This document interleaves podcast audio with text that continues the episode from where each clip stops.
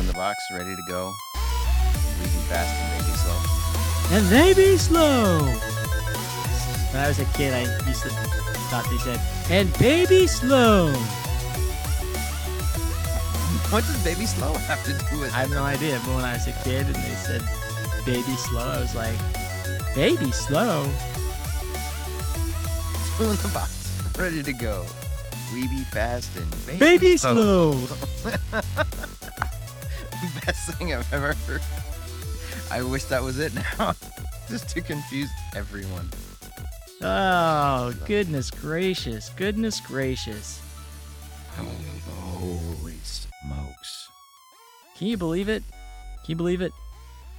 I can't believe Can't. it. I don't even Can't know what I can't believe, what I can believe. All I know is I'm watching movies and believing everything that I see. Um, I watched Ambulance. Oh, Ambulance was great. I enjoyed the heck out of that movie. Yeah, Yeah, that was good. so good. Right now, I'm on this like kick where anything better than Morbius is like amazing. Yes. Yeah. Morbius is awful. Yeah. Morbius was one of the worst movies ever made. There's a lot of questions that I have for that, but maybe we should do a podcast about the horribleness of Morbius. Morbius. The horribleness of Morbius. Horribleness of Morbius. I was trying to make it rhyme. I know, me too. It's so stupid. Ah, but it works. It's what you said was better than the whole movie of Morbius. Wow. Yeah, That's insane. I don't Yep. even know what to say about that. You say thank you. Thank you. And you're welcome. oh man, I'm actually really excited about doing this one. This one, This this one, this this particular movie is an interesting one. It was hmm. Yes. Yes. yeah, I mean, there's not really much you can say about it. Okay. Maybe, All right. Just maybe, we should start this podcast now. Aha, fantastic. Let's do it. Hello, everybody. I am Joey Paur, editor in chief of GeekTyrant.com. I am your host of Secret Level. Level, level, level. And joining me today is the spectacular Billy, the bearded barbarian. Yeah. Rah, rah. Oh, you sound like Ludo. Yeah. Ludo. Labyrinth was such a good And on this episode, labyrinth. what? I said there's lots of balls in the labyrinth. It's true. okay, sorry, go ahead. No worries. And in this episode, we are going to discuss the classic 1985 Disney fantasy adventure film, The Black Cauldron. Dang it, that was a great intro. It was a great intro. It was. Now, I saw this movie when I was a kid, and it's one that kind of stuck with me over the years because it was a cool Disney movie. Like, it was for a kid in the 80s, this was just awesome. This was my introduction to Dungeons and Dragons and fantasy and all these crazy cool like dragons and uh sorcery and wizards and that was just super fun and it was done in like kind of a darker way than some of the previous Disney films but kind of not really like everyone says that the Bat Black Cauldron was the darkest Disney movie and that they tried to bury it because it was so dark but I'm like did they see Snow White? Did they watch Pinocchio? Because those are nightmarish horror films Right. compared to the to the Black Cauldron.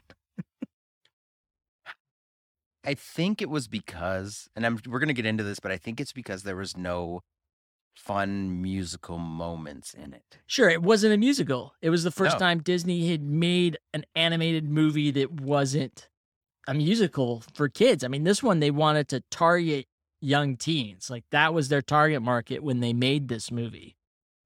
Right.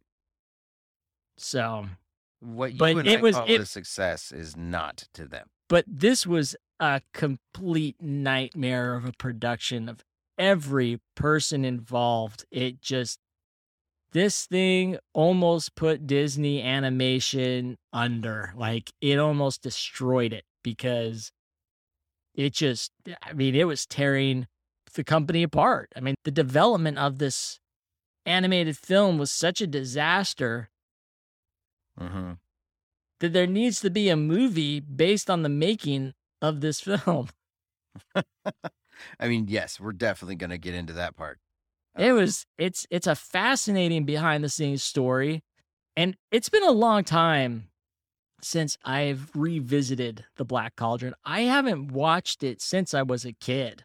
I just remembered certain aspects of it, Mhm. but it's a movie I didn't revisit often. It wasn't even out on video on VHS until like the 90s, right? It was like the late 80s, early 90s. Oh, it was deep into the 90s because when I was a kid, I asked for it on VHS, and all my parents could find was the video game. So that was my first introduction to the Black Cauldron was on my Atari computer, the Black Cauldron, the video game. Okay, yeah. So just real quick, it the first video release didn't happen until 1998. Right. That's how long Disney like kept this thing locked up for. They did not want to share it with the world. It was in the vault of the Disney vault. Right. Which is strange to me because I bought the video game. The video game was more readily available than the movie. Well, have you I mean, I know you watched the movie recently, but did you Yeah. watch it when you were a kid too? Or do you remember it or what what what's your story there? So I remember it being on the Disney Channel back when the Disney Channel was free and it was on just basic cable. And I was what, seven, seven years old ish. Okay. And I just remembered that the Horn King scared me so bad. The main bad guy, Yeah, I know. played by I John Hurt. freaking love the Horn King though. Like I thought Right. that was the most badass villainous character ever. Exactly. I thought Like, he was so I- epic. Yeah, he was, man. I was like, I want to be the Horn King for Halloween. That would have been okay. So before we get into this, because I really want to get into this, do you have the synopsis of the Black Cauldron? Of course. Of course I do. Of course.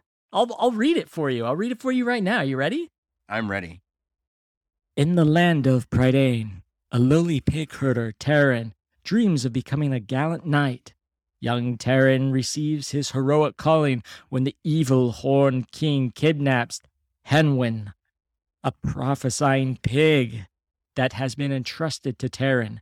Now, with the help from his furry sidekick Gurgi and Princess Eilonwy, Taran must locate the magical Black Cauldron before the Horned King is able to use his mystical powers to summon an army of the undead. Fantastic. Was fantastic. The movie was directed by Ted Berman and Richard Rich. Richard Rich? Richard Rich Classic. It is classic. They went on the direct movies such as what? Ted Berman did The Fox and the Hound, Bedknobs and Broomsticks, The Rescuers. You know, classic Disney films. Yes. Classic Disney films. Yes. And Richard Rich did well, he was with him for The Fox and the Hound, but he also did some uh um more recent stuff. Yeah, what go for it. the offshoots of like the Swan Princess, but he also was a part of the Alpha and Omega animated features. Nice. That's pretty much it. It looks like after that, after he did the Black Cauldron, he kind of struck out on his own and did some some of his own stuff. He did the animated Book of Mormon. Oh, interesting. Yeah, All right. but that's what he. Yeah, he did the Black Cauldron. He uh, broke away from Disney and kind of did his own thing. Well, after you hear the story of the Black Cauldron, you'll find out why he probably left Disney. the whole thing was just a miserable experience. Nice. But All right. Billy, Yes. we forgot our pleasantries. Ah, we did. We got so excited about the Black Cauldron. We did. Our first Disney movie on the Secret Level podcast. What did you do this week? What kind of amazing things did you get into? Nothing crazy amazing.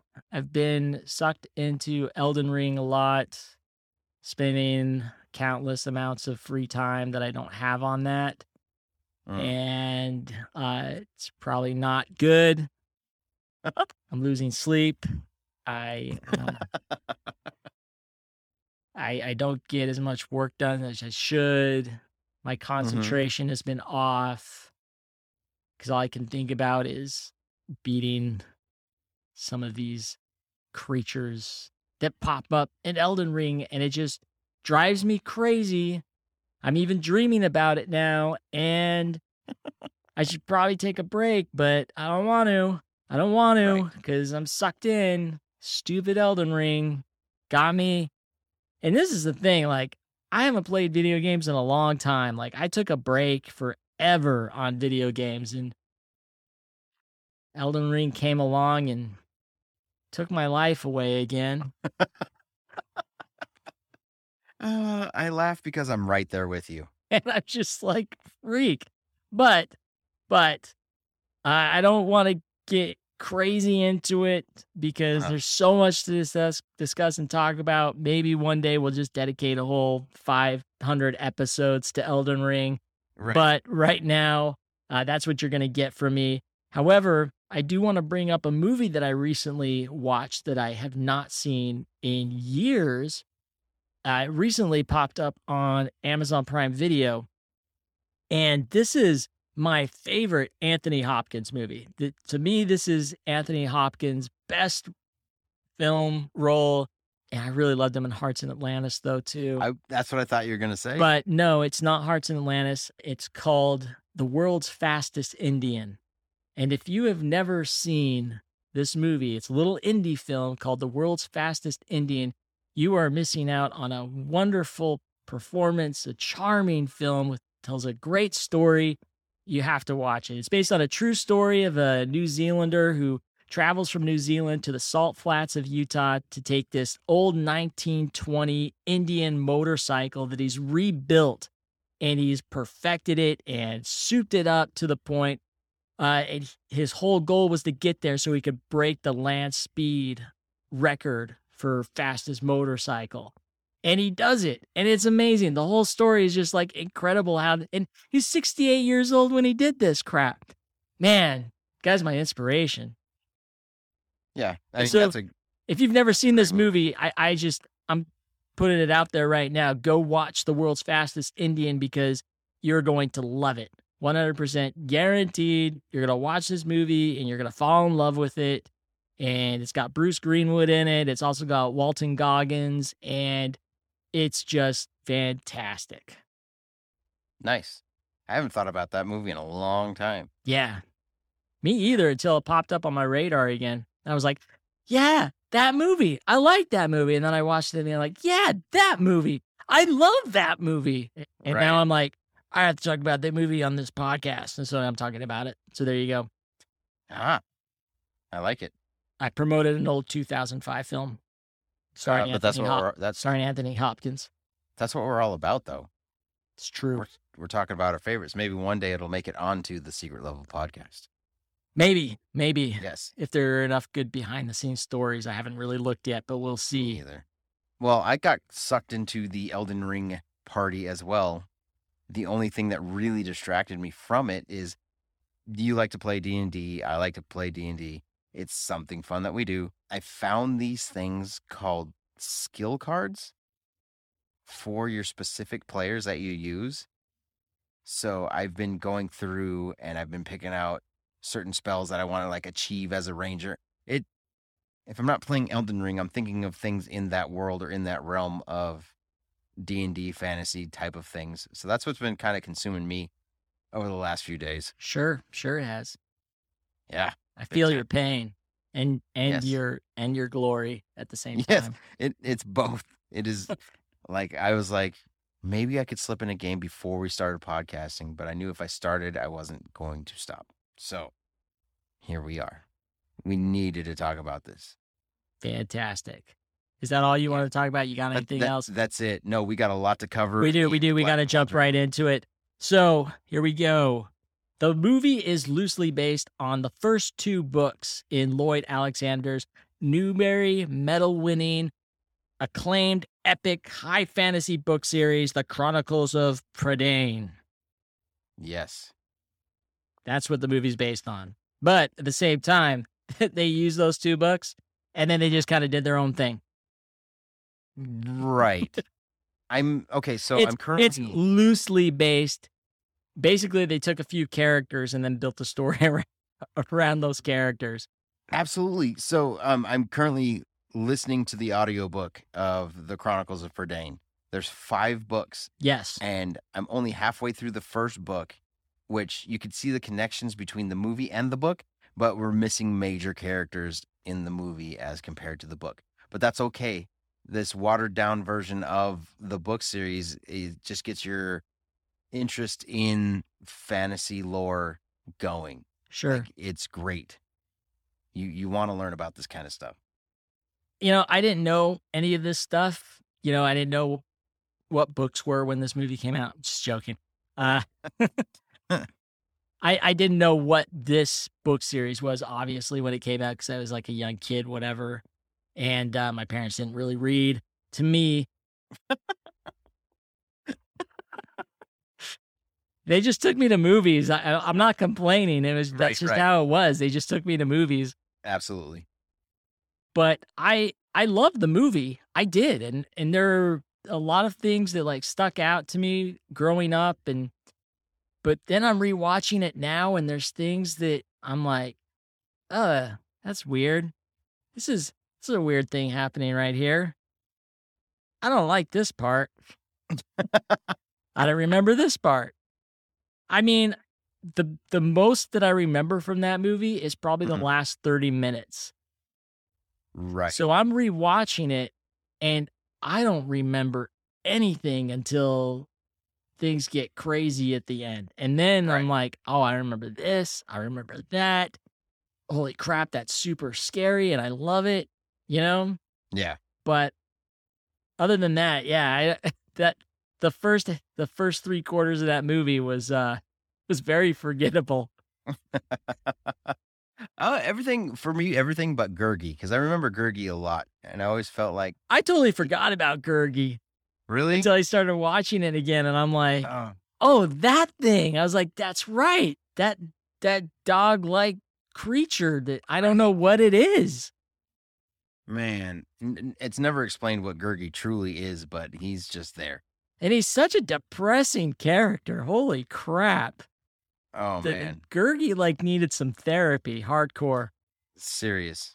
He's like a super depressed version of Gollum. yeah yeah yeah Yeah. But yeah, I mean, that was the only thing I remember from the first part of the film. The rest of it, yeah, it gave me nightmares when I was a child.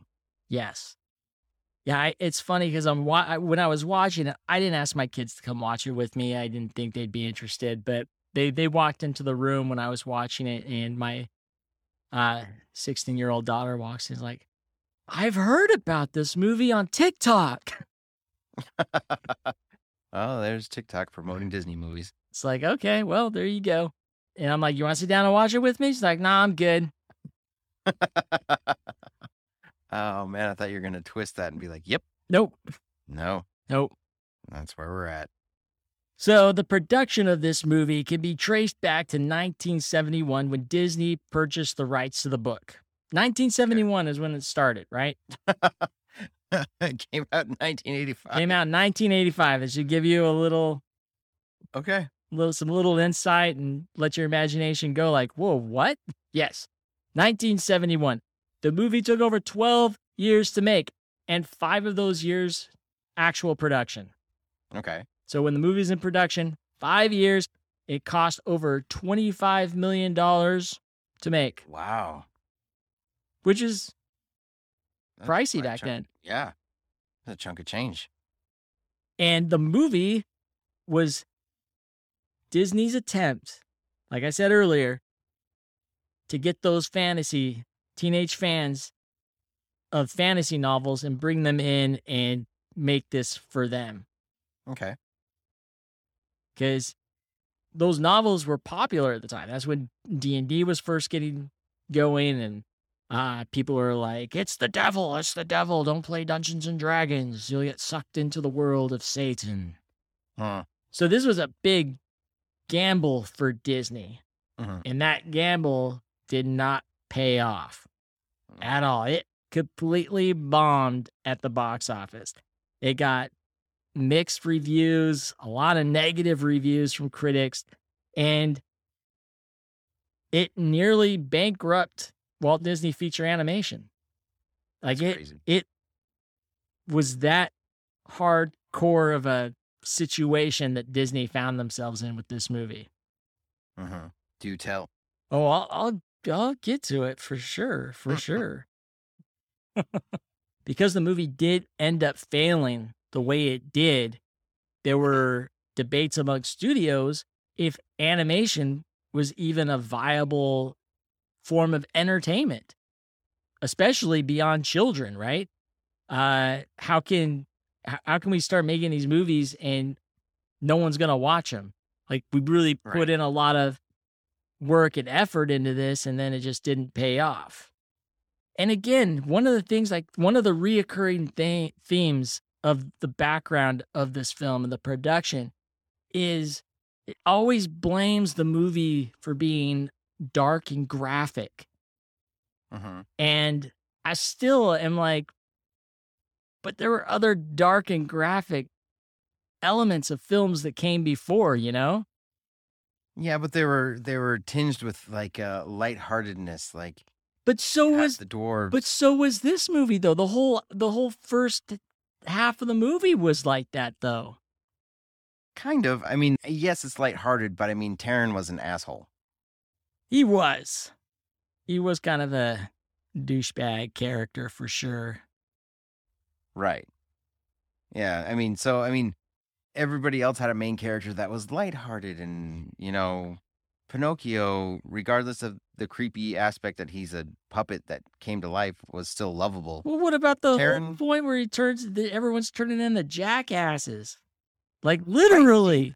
That that, that transformation scene is a nightmare from hell. Right. But then you have the cute little puppet that comes walking in, and everybody's, oh look, he's got a cricket friend. Yeah, but then this movie had the cute those those cute little fairies. What were those? things? Fairies. Those, Yeah. those things were ridiculous. The fair folk. The fair folk. But they were they were jerks too. yeah, I know. Everyone, a lot of jerks in this movie for sure. Yeah. A lot of jerks going on. The Black Cauldron was Disney's first full length animated movie to be filmed in widescreen format as well as in Super Technirama 70 watt 70 millimeter film process since Sleeping Beauty, Nice. which is cool. Yeah. You don't get that anymore. Like Disney's not going to go 70 millimeter again. We're moving on. Moving on.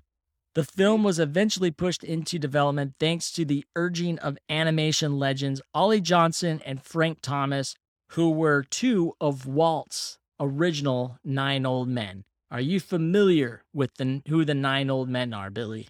Yeah, they were his original animators and storytellers from the original animation uh, Disney animation group. That is true. So Yeah. we can thank them for pushing this movie forward. And everyone who worked on it can thank them if for the want to. horrific experience they had working on the movie. exactly.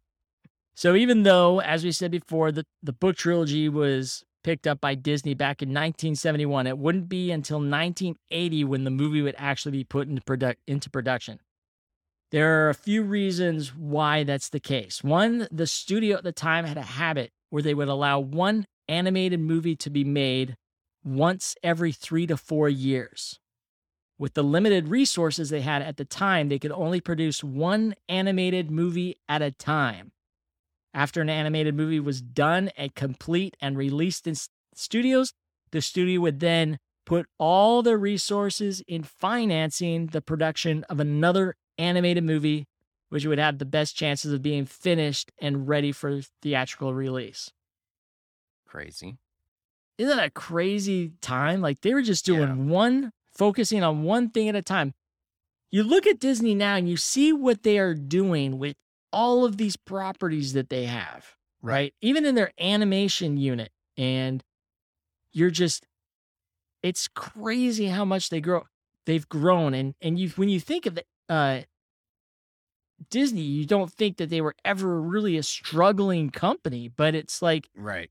even in the 80s when they were in there they were still like like well known and people loved their films and they were still pumping out stuff they were still like just kind of a struggling it seems like a struggling startup. It's like hey we're still just trying to get another another movie made. We really hope we can get another animated movie done.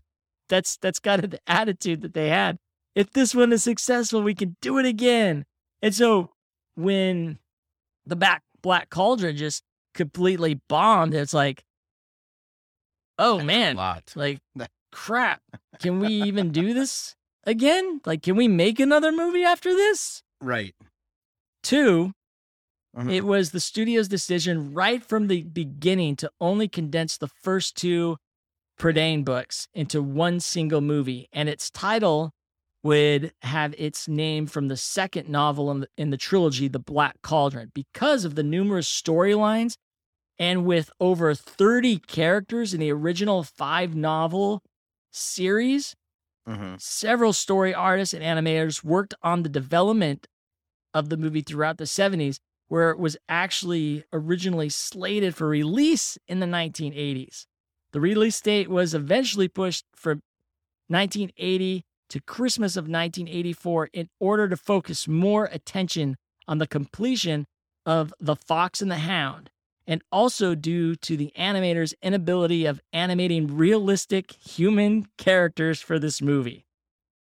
Yeah, they all have that that Bluth style of animation. It was very, it's different from everything else that we saw before, right? Yep. I mean, they were all animal movies. Mm-hmm. There were a few uh, that had humans in the past, though, like The Sword of the Stone, Cinderella. Cinderella. I mean, there are Disney movies with human characters in it. Why did they have issues with human know. characters? And I'm just. You would think they're professional animators. They should be able to animate a human. yeah, but we- all things. we're still not even in the meat of this yet. I'm just kind of No. giving you a precursor of what we're going to talk about. This is just kind of a summary, and then we'll get into the details of everything.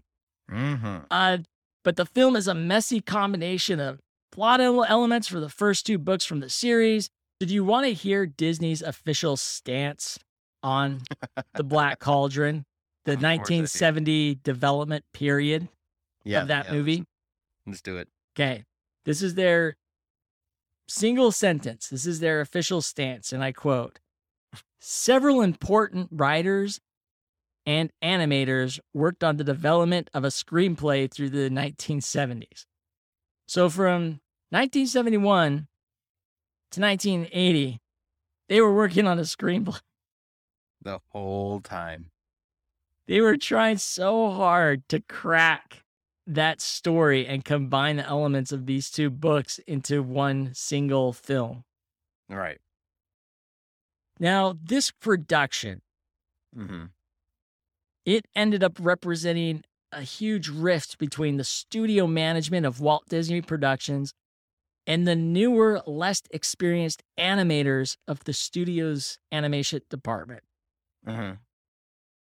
The newer and less experienced animators had always dreamt of working for Disney. They've always wanted to work here. This is like their dream come true. They are getting to work for Disney and they were very excited to be working on this movie and they really wanted to prove their talent and their worth by creating a movie that would harken back to the glory days of the great Walt Disney storytelling and filmmaking quality. At the same time, they also wanted to push the envelope of what could be accomplished in animation. They were doing experiments. They were trying new things. They wanted to be innovative.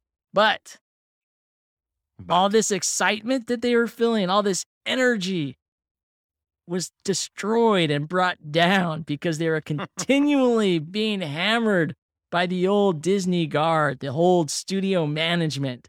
Uh, The original management felt that Mhm. the animators were spoiled brats and commanded them to follow orders and do as they were told. that's a And- way to run a business. Yeah, right. And this resulted in a lot of different experiences of creative differences between the two groups. And the final result is that neither of them, not the new excited group or the old strict group, neither of them got what they wanted when this movie was released. Right. They just had to like plow through this madness and they were both feeling it on each sides be pulled in different directions and they couldn't do what they wanted to do how frustrating must that have been well i'll tell you because so many of these young animators they were like i can't do this they were quitting disney and just walking away it's so crazy we'll get there we'll get there I'm excited. Oh man. But a young Don Hahn who would go on to produce Beauty and the Beast and uh, direct, he also recently directed the documentary Howard for Disney Plus. Hmm He worked on the film as a production manager at the time. And when talking about his time there in the past, he said, I remember standing with one of the directors who was in his 60s on the second floor looking downstairs to where the animators were. And he said, Don, do you suspect a drug scene down there? And I said, No, no, the guys are fine. He said, The anarchy and the energy of artists downstairs wasn't being appreciated or utilized well, and the vibe just hurt the production. Man. So they had all this great talent, and and these guys thought they were all doing drugs. well, they did some new stuff like the green smoke that fills the castle at the end. That was Yeah, they were doing- heck. They were doing these crazy cool effects works in Right. animation. never seen before. Yeah.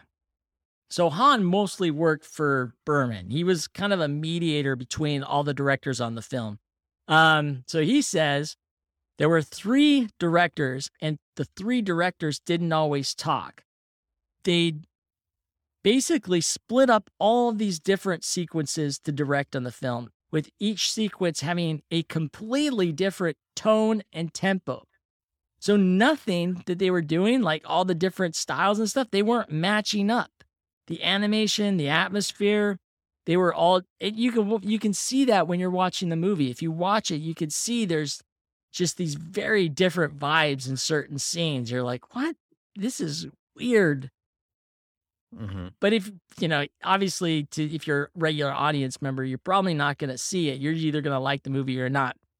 But anyway, that's just one of those things that happened that helped make this movie production a disaster. Is there's no communication between the people who were directing the movie. They had a mediator working Between them. between them, and that there's Yeah. how are you supposed to get a great movie by doing that? Ah, it's so frustrating. Ah. Especially when you have good material that you could be writing a really good movie off of. Yeah. Like you when you watch the movie, you could tell there's so much potential for something bigger.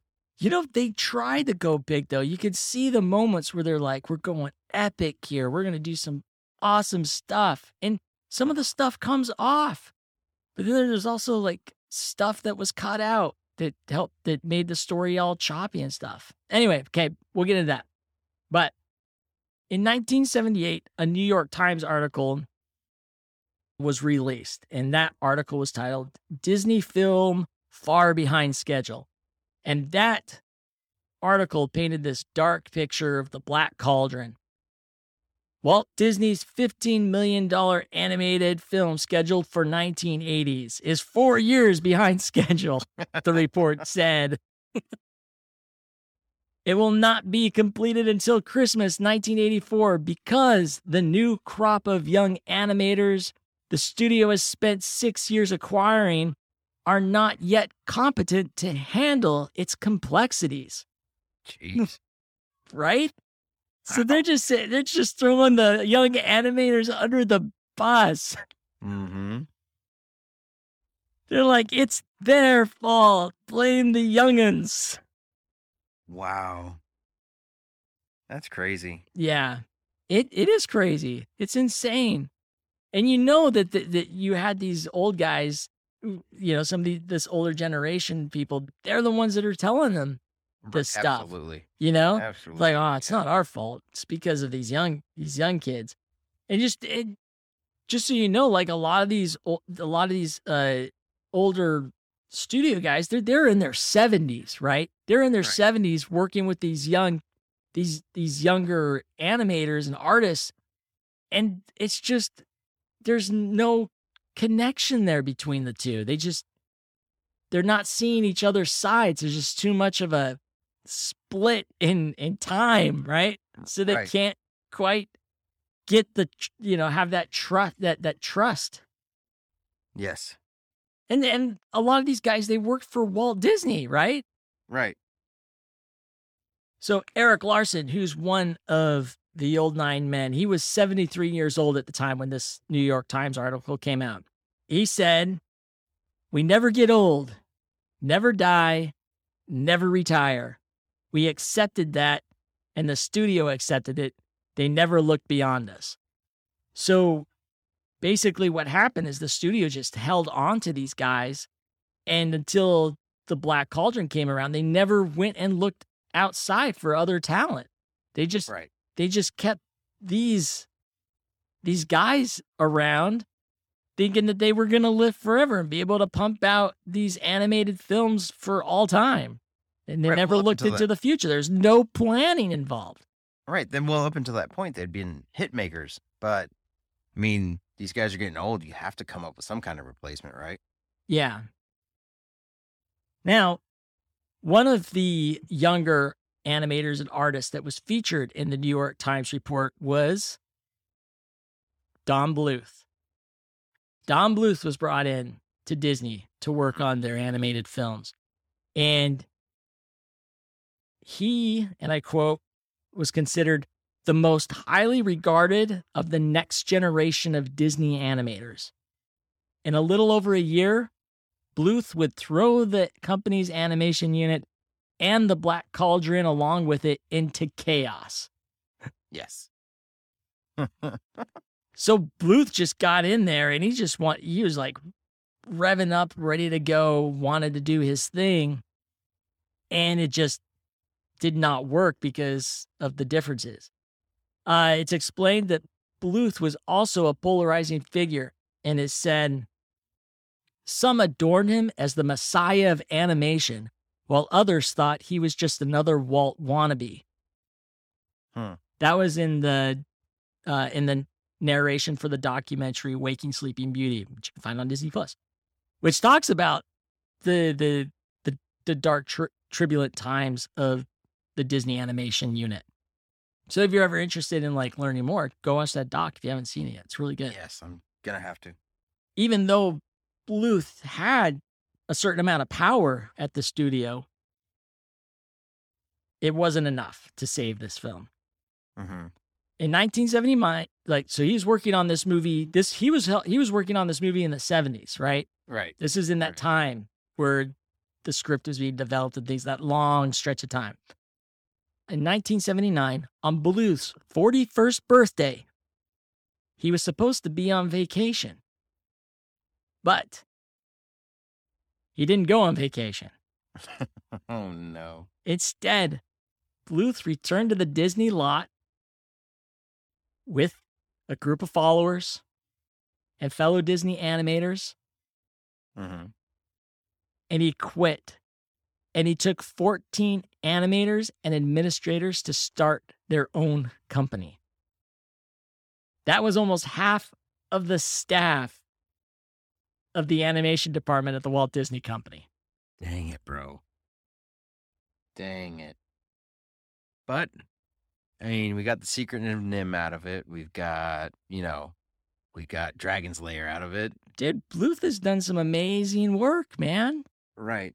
Yeah. But he almost he's the man that almost killed Disney animation. But he's also the guy that he was successful, but you don't see Don Bluth movies being made anymore. Right. Disney had this staying power, Right. right? Because they've The- obviously learned from their mistakes. But Right. Bluth just he didn't evolve, I guess, with the times and just ended up, you know, we don't see Don obviously we don't see Don Bluth movies anymore. Right. The Exodus led by Bluth. So when mm-hmm. Bluth left and he took everybody out, that caused a ripple effect throughout the entire animation unit. So another animated film that was being developed around that time was The Fox and the Hound. That movie was pushed back an entire year because of that. And the Black Cauldron production ended up on this very basically a standstill. Nothing was happening with it. After he left, Bluth and his team walked out. It's like they, they couldn't really do anything at that point. Mhm. Uh, in an interview with the LA Times, Bluth explained his exit, saying, We were just a group who loved animation and felt it had disintegrated into something quite inane. We wanted things to work there, but it's hard to reshape an old company. It's like trying to bend an old oak. I mean, he's got a point. Yep. They wouldn't get rid of the old animators. They wouldn't let the new ones come in and do what they needed to do. So, uh, And another animator that walked out with Bluth said, if Walt would have been alive, he would have walked out with us. We weren't doing anything there at Disney that he would have liked. dang it. Right? Yeah. That shows you the state of Disney. He's like, Walt would walk right out of this place, but I don't think Walt would have. He probably would have fired everybody and then built it back up again. I don't know. Who knows what Walt would have done, but I don't think he'd walk away from his own company. nah. he just see that there was a big issue and he would have done whatever it took to fix it. That's what Walt would I believe Walt would have done. Right. After Bluth left, Joe Hale was brought in to produce the movie. And he's the guy that made a ton of creative decisions. He came in and is just like, we're doing this, this, this, this, this, this, this. You're doing this, you're doing that. So he was like, felt like he was on top of things when he pushed this thing through. And he was like, we're going to do it. So that happened in 1980. That's when the movie actually finally, for real, went into production, is when Joe Hale came on board. Okay. While the film was in production, uh, Hale actually was giving interviews and talking about the making of the movie. And it was like he so strange because there he knew there was a problem hmm and you could tell in this in these interviews he gave that like something was wrong. So in this 1983 promotional special called Backstage Disney, this actually previewed the original test footage of Who Framed Roger Rabbit. Great movie. Yes. But Hale in that movie just seemed so like like I'll, I'll read the quote. I'll read the quote. Okay. It starts out with problems. he, hmm. he goes, one of our problems was there were so many characters and so much story. It was a case of taking all this material and condensing it down into one story that we could put on screen. He actually said in this actual promotional video, he was just talking about the film's problems. Usually, when someone gets in there, they want to go hype up the movie and be like, hey, look what we've got going. Mhm. And he's just like, well, let me tell you about the problems this movie is having right now. Right. Man. Well, I mean, but he walked into the problems, you know what I mean? So that's all Yeah. he knew of the movie. But still, when you're doing a promotional video for Disney that every like all, Disney fans are gonna watch, you don't want to start like talking about the film's problems. Nope. Keep He that sure to did. yourself. Let everybody know the film's just fine and we're doing a great job. yeah, no, that's just not who Hale is. He just does what he wants. Yes, that is true. In 2015, there was actually a screening and Q&A of the movie. Mm-hmm. And he talked about shooting the film in that super 70 Technirama aspect of it. One of the things, it, like you were talking about when you're saying Hale just like came into this uh, situation of development of this movie, one of the things that he didn't have a say on was the fact that the movie was being shot in this super 70 Technirama. Uh-huh. Like that was a decision that was made before he came on board. And that is a very expensive and difficult way to sh- bring to life an animated film. This was something that he just kind of walked into and had to deal with it. Right. So, on top of Joe Hale, there were a couple of other legendary Disney animators that worked on this movie as well Ron Clements and John Musker. These guys would go on to direct films such as The Little Mermaid and Moana. And this is the movie where they forged their partnership. The Black Cauldron, that's where these guys met. That's where they got these guys started to collaborate with each other. When they were working on it, they did not agree on where the story was headed. Mm-hmm. And they made their voices heard. And so they actually basically were like exiled during the production of the film. Musker said in an interview, We were the odd men out, along with a few other people who wanted the story and the characters to go in a certain way. And the people in charge didn't see it that way. It was very frustrating. He later said, We were basically banished from the movie. Wow. Well, you would think that you would go to these people that you're trusting to make the movie, uh, let them help you guide Right? where it needs to go. It's like these people, it's just crazy to me how close minded people these people were because it's like if a good idea is a good idea, it's a good idea. Yeah, absolutely. And if they if they have a if they have a way to like approach something that would make the film better, why wouldn't they listen to them? That's what's crazy. Like people need to listen because there are great ideas out there from people you might not think have great ideas. well, I mean, you you look at so you have already Don Bluth, he took off. Yeah. Uh, Ron Clements and John Musker. There's another really big name that helped work on this that left the production. It's true. And we're going to talk about that in a minute. But before we get to that, Musker and Clements, once they were exiled from the project, they Mhm. put their attention into a little Disney film called The Great Mouse Detective, which would be their first directorial debut. Great movie. Yep. I love The Great Mouse Detective. So fun. And now you can say the name of the person that you were just talking about. Yes. The one and only Tim Burton Yep. hands in this project. It's crazy to think that Tim Burton used to just be this artist, animation character designer at Walt Disney Studios. That's how he started his career. I'm sure most of you already know this, but it's still fun to talk about because look what this guy has done with his life. He has Right. made some amazingly cool and visually stunning and dark, crazy, weird movies that people love watching. Right. And it's just crazy to me that it, he got his start at Disney, but it was the Black Cauldron that drove him away. yeah. I mean, it drove him to quit. Right. Uh, one of the animators who was brought on board to work directly with Burton on the Black Cauldron was Andreas Deja, who also went on to work on films such as Beauty and the Beast and The Lion King. She explained when she talked about her experience working with Burton and the other, the rest of the team on the film. Deja explained, I remember what really broke Tim in the end when he said, I gotta get the hell out of here.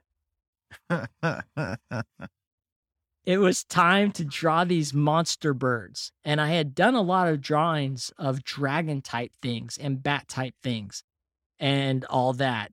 And then he had this idea of flying hands. So you had a hand and he put an eyeball here and then an eyeball there in between the knuckles. And it had a bat tail. Tim Burton also wanted to incorporate minions of the Horn King that were a lot like facehuggers from the Alien film franchise.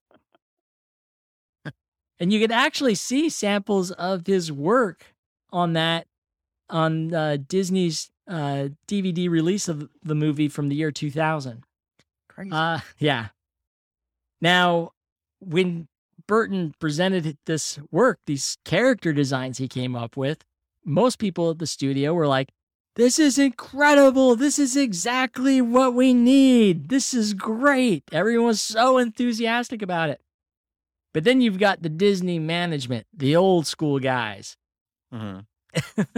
and they said, and I quote, Well, this seems like something in Yellow Submarine, and we're not doing Yellow Submarine. So we're not going to do this. And Tim just left. Peace out.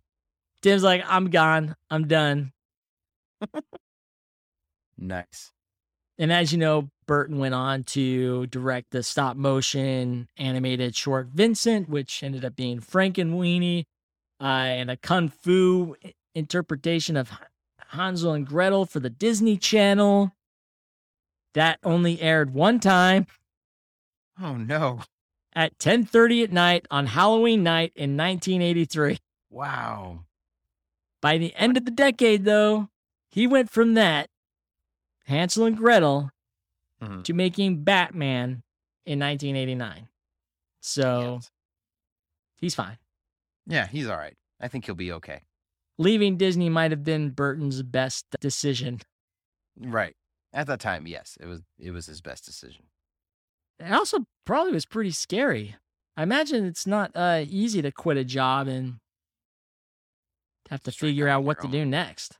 Right, exactly.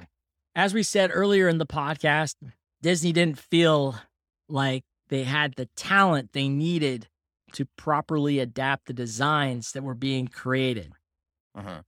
Milt Kahl, who was one of Walt's original nine, was turning in designs that were pretty much like his older work that he did on those earlier Disney movies. So the dragon type characters in the film looked like vultures from the Jungle Book. The witches that showed up were basically copies of Madame Mim from The Sword and the Stone and Medusa from The Rescuers. Oh man. So he was just doing his doing his thing. old stuff and just bringing it into this. Deja, the the the guy who worked with Tim Burton, said his designs for the Horn King were unusable. Milt had a strange version. He looked like a policeman as a mummy. It was kind of odd. Yeah, I'm glad they didn't do that because I love the design of the Horn King. Dude, the what they came up with the, with the Horn King was so great because it was so dark So and so creepy. And I loved how they kept his face in the shadows through Right. most of the movie, and you just saw those eyes, right? Mhm. And then it's crazy because you know we're talking how we were talking about earlier how there's like different aspects of the film that had different looks and different tones and stuff like that. At Mhm. at the end of the film, you start to see more of his face, and he doesn't look as menacing as he did at certain parts earlier in the film, and his eyes were bigger, and he was doing different things, and it was really, it was really weird when I was watching this time. I'm like, he looked a lot scarier back then than he does right now. And he's supposed to look scary right now, but he doesn't. What is happening here? He got really cartoony by the end of it, Yeah, he did. especially with his demise at the end. It was like, what? Yeah. This, this guy's not going to go through all of this and then be taken out because he doesn't know how to keep his balance. Give me a break. But there uh, you saw the movie, you know there's like a ton of designs that needed to to be done. Now, all the designs that were done for this film hmm over the course of the production, the character designs had to be signed off by 12 people. And those character model sheets hmm They all needed 12 signatures on that model sheet. So these things went through like this group of people that had to be like, yes, yes, yes. And if you got one that was like, no, they'd have to like change it. And then you have to go through the process all over again. It seems like such a tedious and like crazy thing to go through. That just seems like a lot. No, 12 people aren't all going to agree on the same thing. It just uh, Exactly. Exactly. I mean, this is this is what they were dealing with though, you know? Over the course of the production, more Mhm. animators were fired or quit. There was never a unification of the team. So people were just walking away from this thing. Hahn said we would have screenings and it would almost play like a spoof of a movie. It was generational. It was guys in the latter part of their career and new guys who wanted to do cool animation. It's why so many people jumped off to do the, the Great Mouse Detective because it was much cooler. Or John Lasseter jumped off to uh, investigate computer animation. Yes, John Lasseter also worked on this movie and then left good gravy. to to you know create Pixar. Right. There you go. Yeah, there were so many people leaving or getting fired that effects animator Dave Bossert went to Hahn to ask him when he was going to be fired. like it was just like no one knew if they were going to be able to keep their jobs. So he, he said, he, he kind of like talked about this experience saying, I said, Hey, can you give me an idea of when I'm going to be let go? I want to plan my summer he says, I was single, uh, living in Marina Del Rey. I, I'd worked all this overtime and made all this money. I figured I'd spend the summer on the beach and figure out what I'm going to do with the rest of my life. And he says, Don looked at me and said, We're not letting you go. Dang it. But like he thought, like, he's like, when, when am I going to get fired? Everyone else is getting fired. When is, when is it my turn? Because exactly. obviously the, the statistics are telling me that I'm out. It's going to happen. He had no other reason to think anything else. and things got so crazy and the because because so many people quit and left there wasn't enough people to help complete the work that needed to be done. So there was like a ton of cel painting that needed to happen. And since so many people left and not enough people were around to be actually be able to do the cel painting they had to hire a studio in korea to help finish the film in time. When talking about that, Hahn says it was kind of a disaster. We had to ship these huge boxes of cels in huge wooden crates to Korea and back again and shoot them in Los Angeles. That's crazy. I, I just, it's like, It's, and, and it's almost like they created this problem. It's like a problem that didn't have to exist in the first place. It could have been fixed with decent management. right, but and they just didn't- wanted to do it. Yeah, they just didn't have it. Right. So during the production, Mhm. Walt Disney Productions got a whole new executive change. oh, great. Top of the top. This is the time where Michael Eisner came on board with Mhm. Frank Wells. Uh, Eisner brought Jeffrey Katzenberg with him, and Katzenberg came on to oversee the film output of the studio, including animation. None of these guys had any experience with animation before. They Oh, put great. Katzenberg in charge, and Katzenberg had no idea what he was doing with animation. He treated it like it was regular, like it was a regular film. You learn quick Right. that that's just not how it works. Man. Deja, when talking about bringing this new team on, Deja said they were being educated on a fast track on how animation works and how much it costs. They were in shock, both of them. I remember somebody had observed them coming out of a conference room saying, So it takes how long to make these things? And it costs how much?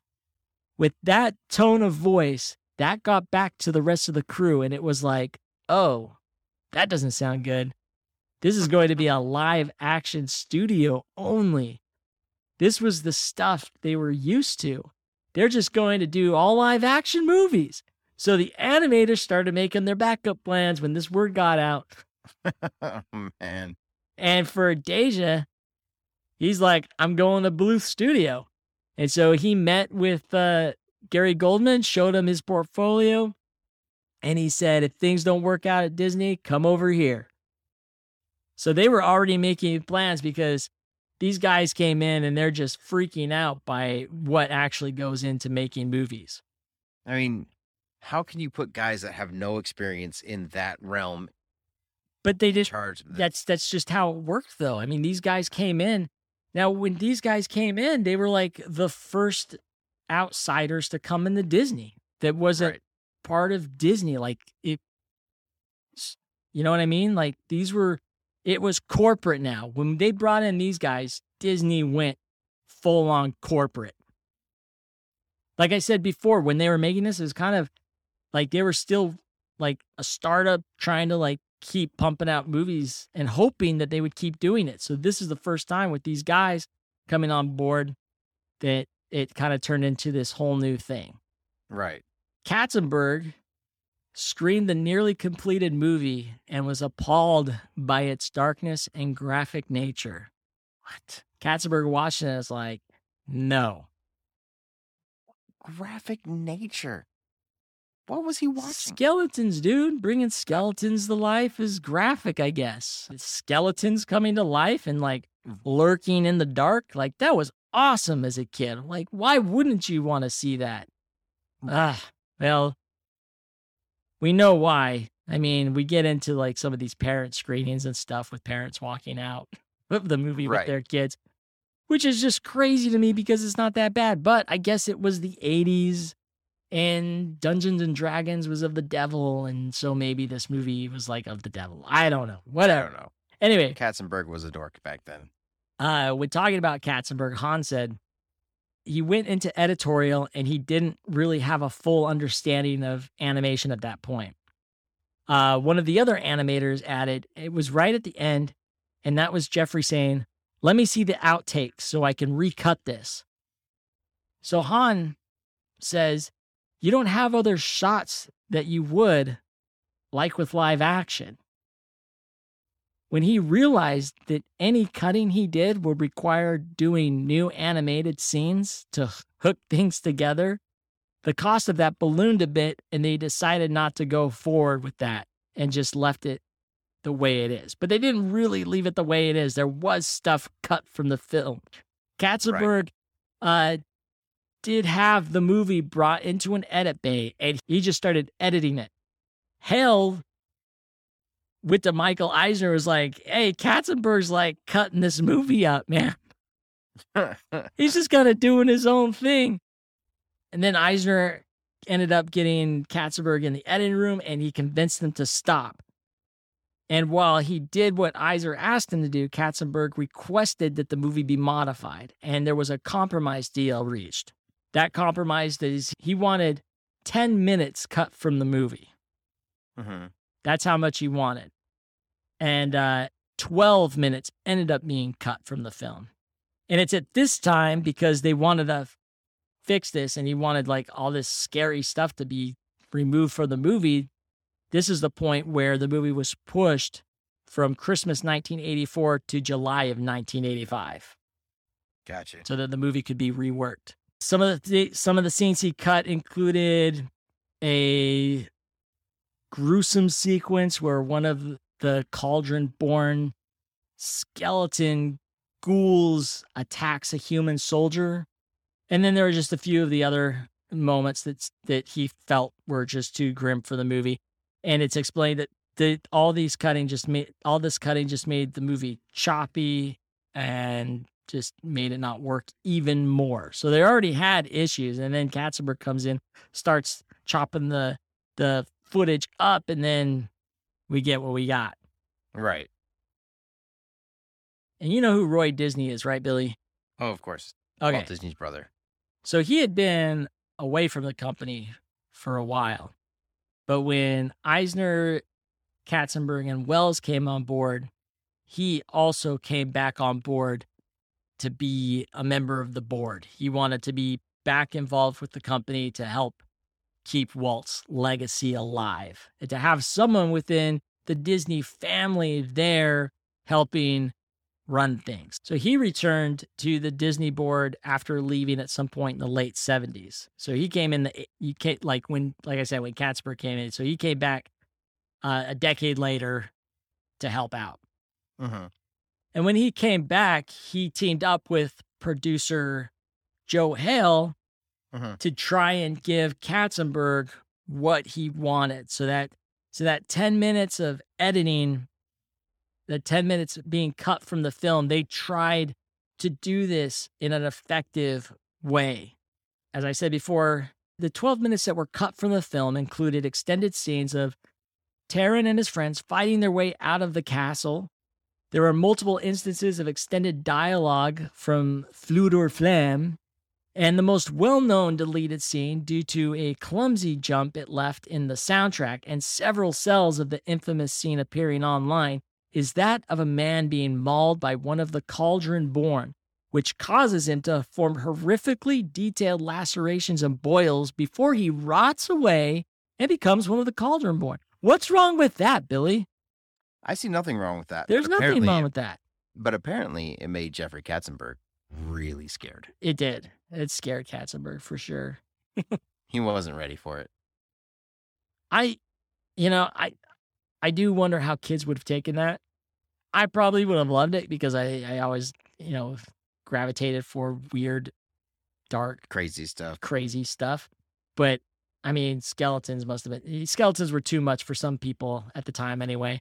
Um other deleted scenes including an opening scene with the Horn King riding on a horse near a village. Taran cuts his lip at one point as he attempts to run after Hen Wen and the heroes attempting to destroy the Black Cauldron once receiving it from the witches. Right. So, I you know after watching the movie again, there was a lot. There was a lot of other stuff that I would have rather seen cut from the film. yeah, there's some weird scenes. Like, you know, there's this there's this really silly apple scene between the kid and Gurgi. Remember that apple scene? It just Yeah. like seemed to drag on forever. his, his crunching and munchings. It's crunching and munchings. Yeah.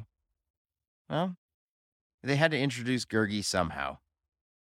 It's true. You know what I mean? That's while we're on the subject of Gurgi, Uh huh. that guy had such depressing scenes in the movie, right? Yeah. Holy Absolutely. crap. Yeah. I mean, he was a self loathing thing. We don't even know what he is yet. Dude, there's that point in the movie where he's like, Darky not let friend die. Taran has many friends. Gurgi has no friends. Friends. Yep. Goodbye, cruel world. Then he jumps in the dang cauldron. he jumps in the cauldron. My goodness, man. I don't even know if that was Gurgi's voice. No, that was close enough. Okay. Yeah, I liked it. I understand where you're coming It was it was so but I was like, oh man, that's uh that's very depressing. Right. And then there were interesting scenes in the movie. I don't. So there was a lot of breast play in this movie, a lot of breast jokes. There were. And like I, the original dancer in the bar was just showing off everything under her skirt. Everything under her skirt. I was like, They left. They left that in, and then you've got Fflewddur with the with one of the witches, and she's just like rubbing his face right in the middle of her bosom, and it's like there forever. yeah. and he ends up getting lost in there. She doesn't even know where he is. I know with the frog once he turns into a frog. Right. Oh my gosh. I was just like, they cut horror stuff, but they let this stuff stay in. Like right. This is this is a little bit more disturbing, I think, for kids. oh man, yeah, they, that's what I'm saying. It's just the things they cut were weird. Like I've seen the the YouTube video of all the stuff that was cut. Oh, you And- you did watch it? Okay, I was I was about to ask you if you've seen any of that. I Yeah, yeah, I, have did. too. Um, the cut lip when the dragon steals Hen Wen. I don't know what that needed to be cut. That's ridiculous. I think it might have just been something that they felt like Katzberg was like, you need to cut 10 minutes. And so that's one thing that just got cut because they felt that maybe it didn't need to be in there. But, I'll tell you what, that one scene with uh with the guy forming the boils. lacerations and boils and rotting away to become a cauldron born. Yeah, that that should have stayed in. That was cool. There, there was dude. there was no reason to cut that at all. No, none. I thought it was good. It it it would have impressed everybody how dangerous the Cauldron Born were. But but had they kept that in, Uh huh. had they not made the last minute decisions to to cut those things, Mm-hmm. the movie would have been rated PG-13.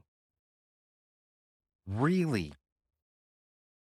Wow. Okay. Well, they th- and this is this is one of the things I read, okay? Okay. It said had it not gone and I- I'm saying PG-13. Mm-hmm. But this is saying, had it not gone through many last minute drastic changes, the movie would have held the distinction of being the only full length Disney animated movie and the first movie released under the Walt Disney Pictures banner to be rated either PG 13 or R. What? They they made sure to add the R, and I'm like, I don't know. I've seen that cut footage. I don't think that would take it to an R level. No. Dumb. Uh, like, probably for the chick's boobs hanging out and the girl twirling around in her underwear, maybe. but not because of those scenes. Those scenes, uh, People are dumb.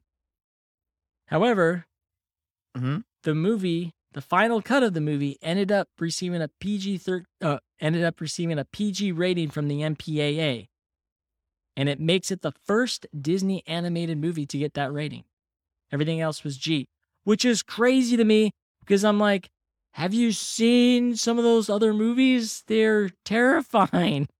Mufasa gets trampled by other animals. Even before this, though, like when Disney, I know. I'm just those first Disney animated films were super dark.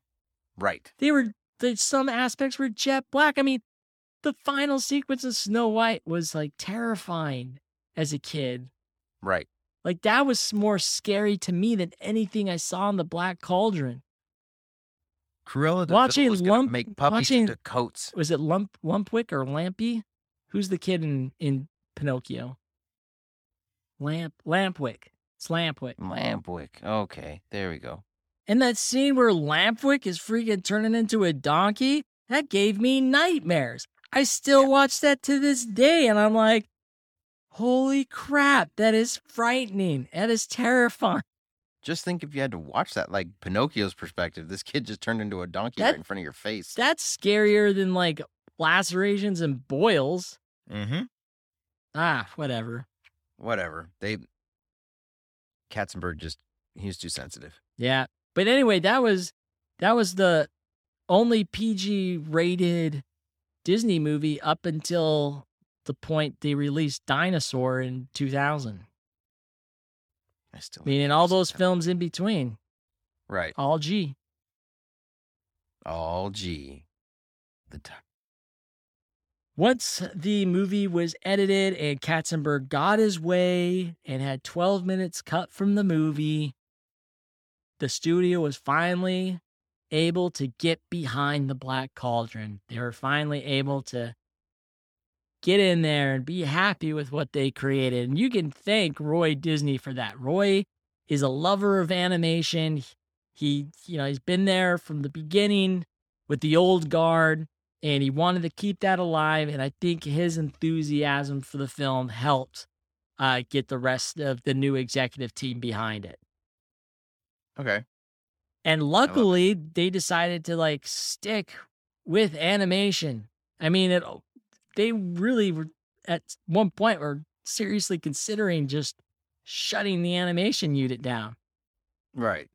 At one point, Katzenberg is just crazy things, right? Because this is this is where things are like, oh my gosh, what are they doing? At one point, Katzenberg just let everyone go who worked on the movie. all the at least all of the leadership and the management, right? Okay. Just let just let them go. The building where the animators were working on the Black Cauldron they basically converted those into offices for production companies for the live action movies. Okay. It's the time where the Disney Animation Studios was getting kicked off the lot into a rambling industrial park down the street. Wow. Isn't that crazy? That's insane. We're talking about that. Hahn said, We didn't move Cauldron to the new studio in Glendale, but still, there was a sense that once this movie is over, we're out of here. And that didn't help the morale at all. And why would it help the morale? Right. They're looking to get rid of everybody. In- Yeah, they were just like, of course, it'd be a scary situation. mm-hmm. So the movie's completed. The studio gets behind it. Everybody is, well, I can't say everybody's happy because a lot of people are not happy. A lot of people left and quit or were fired. And it was just a horrible situation for several people. But the movie Wow. did end up getting completed and it did end up getting released. But before it was released, they were screening it for test audiences. How do you Mhm. think those went? So good. So good. So good. When Disney started having screenings for the public at the studio theater, right? They they had these public screenings at the studio theater. They wanted to get reactions from of the rough cut of the film. They wanted to see how this was going to play. And one of the animators knew that the undead section of the film was going to rub audiences in the wrong way. Like, Of course. they weren't they weren't going to like be on board with that. They're not ready. They're they were not ready. People bringing their kids to this movie did not expect to see a bunch of rotting corpses slowly fermenting. So, when the movie actually reached the undead sections of the film close to the end, the last 30 minutes, which was like the best part of the movie for me, Right. the doors opened and a mother was angrily already leaving the theater with their two kids crying because it was so scary. She Oh, was followed by another person. There was soon this huge exodus uh, out of the theater of crying kids and their upset parents. Oh, jeez. So, if you can imagine, hmm the undead sections were cut. People are just too sensitive. They should have stuck around for the end of the film when the Horn King had his flesh ripped off of his bones while he was being sucked into the cauldron. They would have loved that. That was way. That was way easier to swallow than all the corpses walking around. Man, Psh, that part was cool. I love that part. I was just great. like, whoa. trying so hard not to get sucked in there. It sucked his skin off. It's awesome. Yep. Oh, That's the best part. My goodness. I loved the Horn King. And it was in that scene too where that his face started looking different. He had the big eyes and stuff like that, right? That's where things started to like get weird for the Horn King. But I loved I still I still enjoyed that scene. I was like, at least Yeah. they kept that in. Well, I don't think they could have done it any other way because they already had it all animated. So that was what they had is what they got. Yeah. Just a few other little tidbits. That's kind of like the main history. So I'm just going to go through and give a few other little tidbits about the film. Sounds good. But you can see kind of the disaster that this movie went through to get made. And now you mm-hmm. can watch it again and like have this understanding of why things are the way they are in the movie. Right. Exactly. I really wish I could see a completed film, like a director's cut of what was originally envisioned, because they had it all done. It was Right. done. All those scenes were available and they just cut them, but it's never been restored to what it could have been. In the end, uh, the final budget for the film ended up being $44 million, making it the most expensive animated film at the time ever. Hmm. The movie only made 21 million domestically. Oh no. It was outperformed by another animated movie that came out at the same time, Uh huh. the Care Bears movie. Wow. The Black Cauldron got beat out by the Care Bears movie. Well, they're pretty tough, man. I mean, I wouldn't want to go up against them. I would any day. During the beginning of the film, when Dallben uses uh, Hen Wen's magic to find the Horn King, the first image that appears in the water was a recycled section from The Night on Bald Mountain, which is a sequence from Fantasia from 1940. Crazy. I'm sure you, if you are a Disney fan, I'm sure you caught that. Yeah, paying attention. Little Easter egg in there. This movie is also notable to be the first full length Disney animated movie to incorporate CGI in its animation. Mm-hmm. This is basically utilized for a lot of the special effect shots, uh, including the bubbles, a boat, a floating orb of light, uh, the cauldron, the realistic flames we see near the end of the movie, and the boat that Taran and his friends used to escape the castle. Right. So that was kind of cool. Got to start CGI somewhere. Right. And I mean, it worked for this one because they actually used it really well. It didn't seem like out of place Yeah. what they used it for. So I've been wondering why the movie has not been refurbished or all that old footage that was cut, you know, like uh, getting some kind of like director's cut, like the original cut of the film re released because all that footage existed at one point. So here's the reason why it didn't. In 2020, there was an interview with producer Don Hahn who said Disney attempted to create a re edited version of the film sometime in the early 1990s for a VHS release. However, the studio recruited Hahn and an editor to help improve the film, but they soon realized it was an impossible feat. Hahn said, We tried, but we could only make it shorter. It just didn't work. After a while, you can't take the basic quality of what you have. It's trying to make a fine piece of furniture out of a flawed piece of wood. You whittle it and sand it down, and pretty soon there's nothing left. After it was made, as much as we tried, we couldn't do anything to reshape it. That's too bad. I mean, But it doesn't make that's still like I see that a re-edited version. Why did they what happened to that old footage? I haven't been able to find anything on like why didn't they just bring back the 12 minutes of footage that was cut and just incorporate it back into the film? Here he's saying like we re-edited it and they just kept cutting it down, cutting it down, cutting it down. because they can only use the film from the VHS. Like if you watch those, we'll, we'll post the video of the stuff that was cut, but it wasn't finished. Like there was no background, so they would have had to go back and redo the animation. So yeah, I mean, they could only. Ah, so frustrating. I know, right? It's upsetting because some of those things are. Uh, that one scene was really cool. Yeah. Here's a cool tidbit of information I thought was cool. Ralph Okay. Bakshi or Bakshi, I don't know how to pronounce his last name.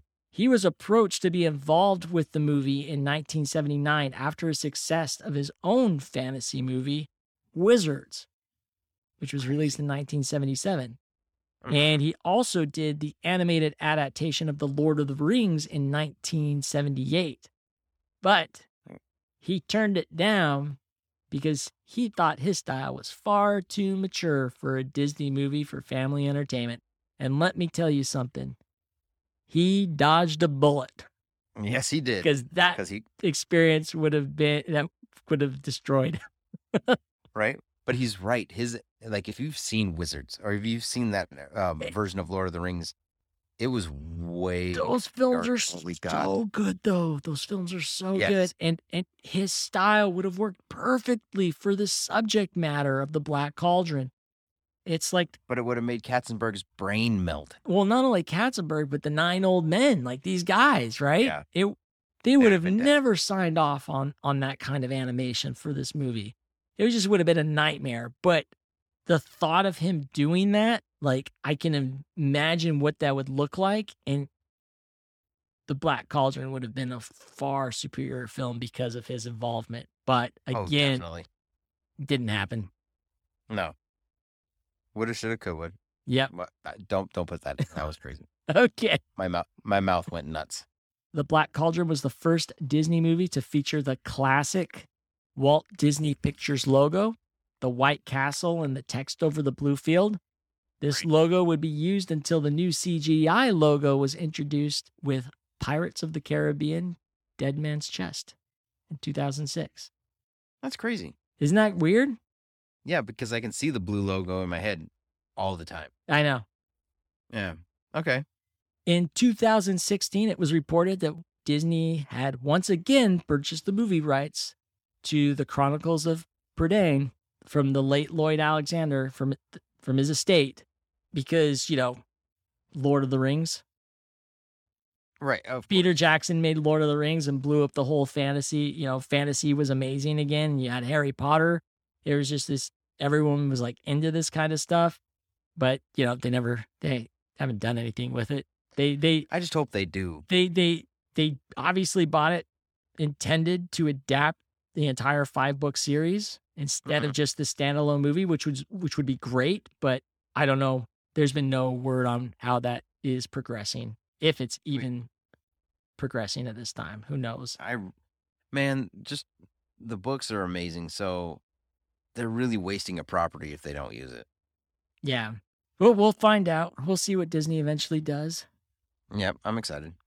There is an urban legend that despite the movie's failure in the US, it was popular in Japan.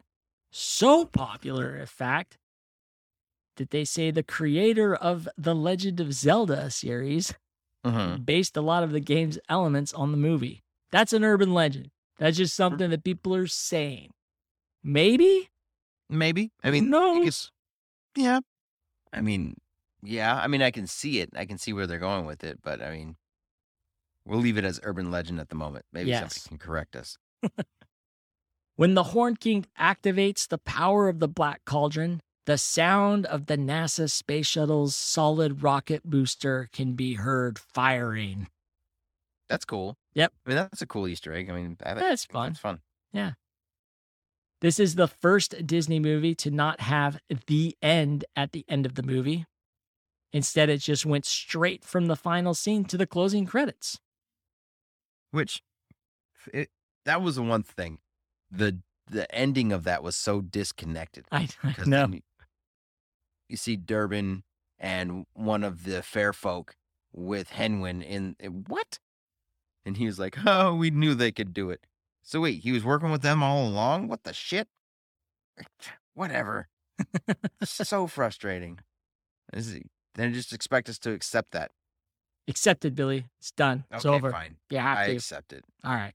According to the summer 1985 issue of Disney News magazine, over 2.5 million total drawings were used to make this film, mm-hmm. 1,000 conceptual, 75,000 story sketches, 22,000 layouts, 576,000 am- animators drawings, 1,036,800 in between drawings, 345,600 assistant animators drawings, 460,800 painted cels. In all, it took 400 gallons of paint, 15,000 pencils, 300 erasers, 400 paintbrushes, and 1,165 different hues and colors, and over 34 miles of film stock.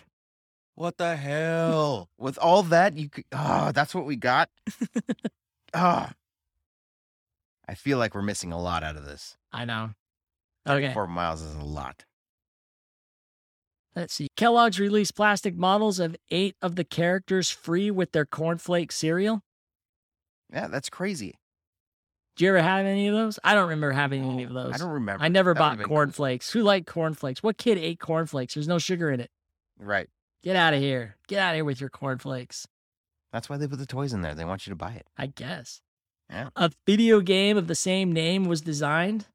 What? What? I played the You- shit out of that. You talked about that. What give me Yes. give us your thoughts on the video game. So it was one of those text-based video games. The before the time, the animation was fantastic on it. Okay. You know what I mean? Um, it, it was on my old Atari computer. I don't know if you remember that thing, but I had that up until just a few years ago. Um, it just didn't turn on anymore. I played that for hundreds of hours. Nice. Yeah, it was it was a lot of fun. If you like the old school text See, I, based, I never played the game. yeah, I miss it.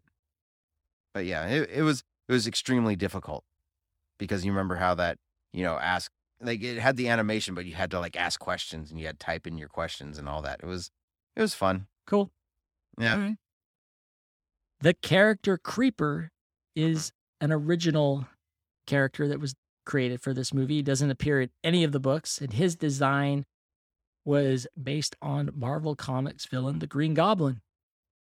A Yeah. Tiny version. Tiny, tiny, childlike, evil version of Green Goblin. Right. Toddler, I'd say toddler. There, Um, at one point in 1990, Disney test marketed a reissue of the film under a different title, Taran and the Magic Cauldron. hmm. A terrible title, uh, but it never it never received a wide release. They never they never did that. Those those test markets didn't work out. Right. The Black Cauldron is so much better. Taran and the Magic Cauldron. Get out of here. Who are you? Black Cauldron was a perfect name for it. Lloyd Alexander's reaction to the film, while it bore little resemblance of the books, he still thought it was a quality story. Oh. He liked it. Oh, good. So at least, Good. you know, most of the time when an author watches a movie, they hate it. So I think he was just happy Right. that, that, that a lot of work went into producing it and turned out what it did. Right. Plus, he probably didn't have any idea of the drama that was going on behind the scenes. He just saw the No, they- finished product. He had no Yeah, idea what was going on. That. Yeah. As far as the reviews go, Roger Ebert gave the movie three and a half stars out of four. Because it was a good movie. It was, and he called it a rip roaring tale of swords and sorcery, evil and revenge, magic and pluck and luck. I like it. Yeah, That was really cool. I guess that's why he was so good at his job. Other reviews complimented it on its visuals, on the animation, uh, while finding faults in its story. Sure. Uh, some of those reviews, like technically brilliant, though short on narrative, which is what was posted in the New York Post at the time. But it was still fun. And for the most part, it seems like people, like, there are people that enjoyed the movie, but there are also a lot of negative reviews too. But I'm not going to get into that. Yeah, it's just people that were expecting Disney and not a new Disney. Yeah. In 2015, Hahn hosted a sold out screening at Disney's El Capitan Theater in Hollywood, where he reunited with a bunch of the team behind the Black Cauldron, including Hale, who was 90 years old at the time. That's freaking awesome. I wish I would have gone to that. I I do too. I actually remember when that was taking place. I get sold out pretty quick. Oh, of course. Because it's that other, the new generation where we can appreciate that kind of thing, where the, the boils aren't going to scare us away. And that's it. That is our episode on Disney's The Black Cauldron. There is a ton of stuff to go through. It was a lot of fun learning the background of this. There's a lot of stuff I didn't know before uh, doing the research on this. I always knew that it was a troubled production and that, you know, there's some great behind the scenes stories of, of pain and suffering, but I didn't know that that's what it was until I kind of dove in uh, on, my, on my research for this. So I'm really happy I did because it was it was really interesting to learn and I they should make a movie like I said before they should make a movie about this the making of this movie. Right. I'm just glad that Disney bought back the rights to the the story so that maybe we can see a series one of these days. Because Joey and I were talking about this before we did the podcast, and I said this would have worked so much better as a series instead Yeah. of trying to cram it all into one story. Yep. Yeah, but I mean, it was fun. I, we hope you guys enjoyed it. So let us know what you think. If you've ever watched it, and if you haven't watched it, go do it. Do you have any quotes, Billy? Look, here's my thing. A lot of it didn't like a lot of the quotes don't really make sense, but um it, it it's just uh There was one that stuck out to me that I that I enjoyed because it was so funny and and depressing at the same time go. because it comes from Gurgi. Oh yeah, Gurgi's got his are crazy. Oh, poor miserable Gurgi deserves fierce smackings and whackings on his poor tender head, always left with no munchies and crunchies.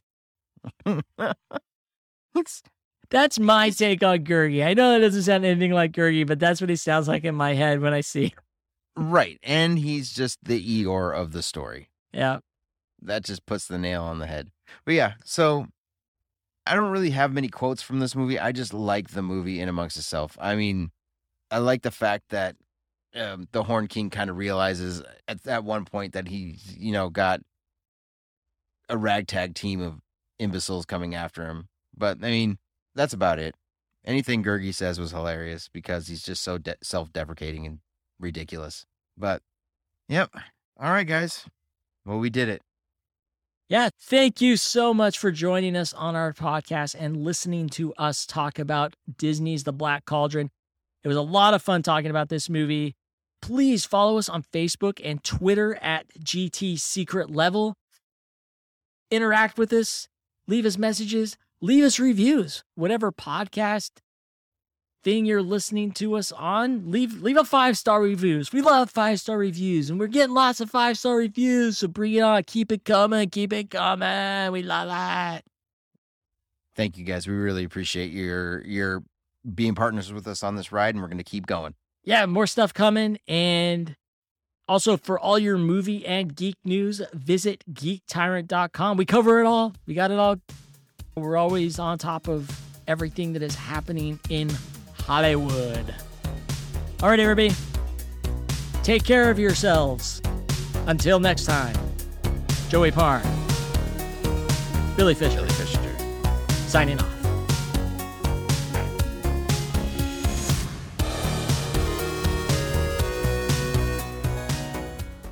What a bunch of blundering misfits! I wasn't expecting that one. It just never works out when you're dealing with people. Oh man. You can go back to feeding pigs. I've had it. Goodbye. Oh, that took a dark turn.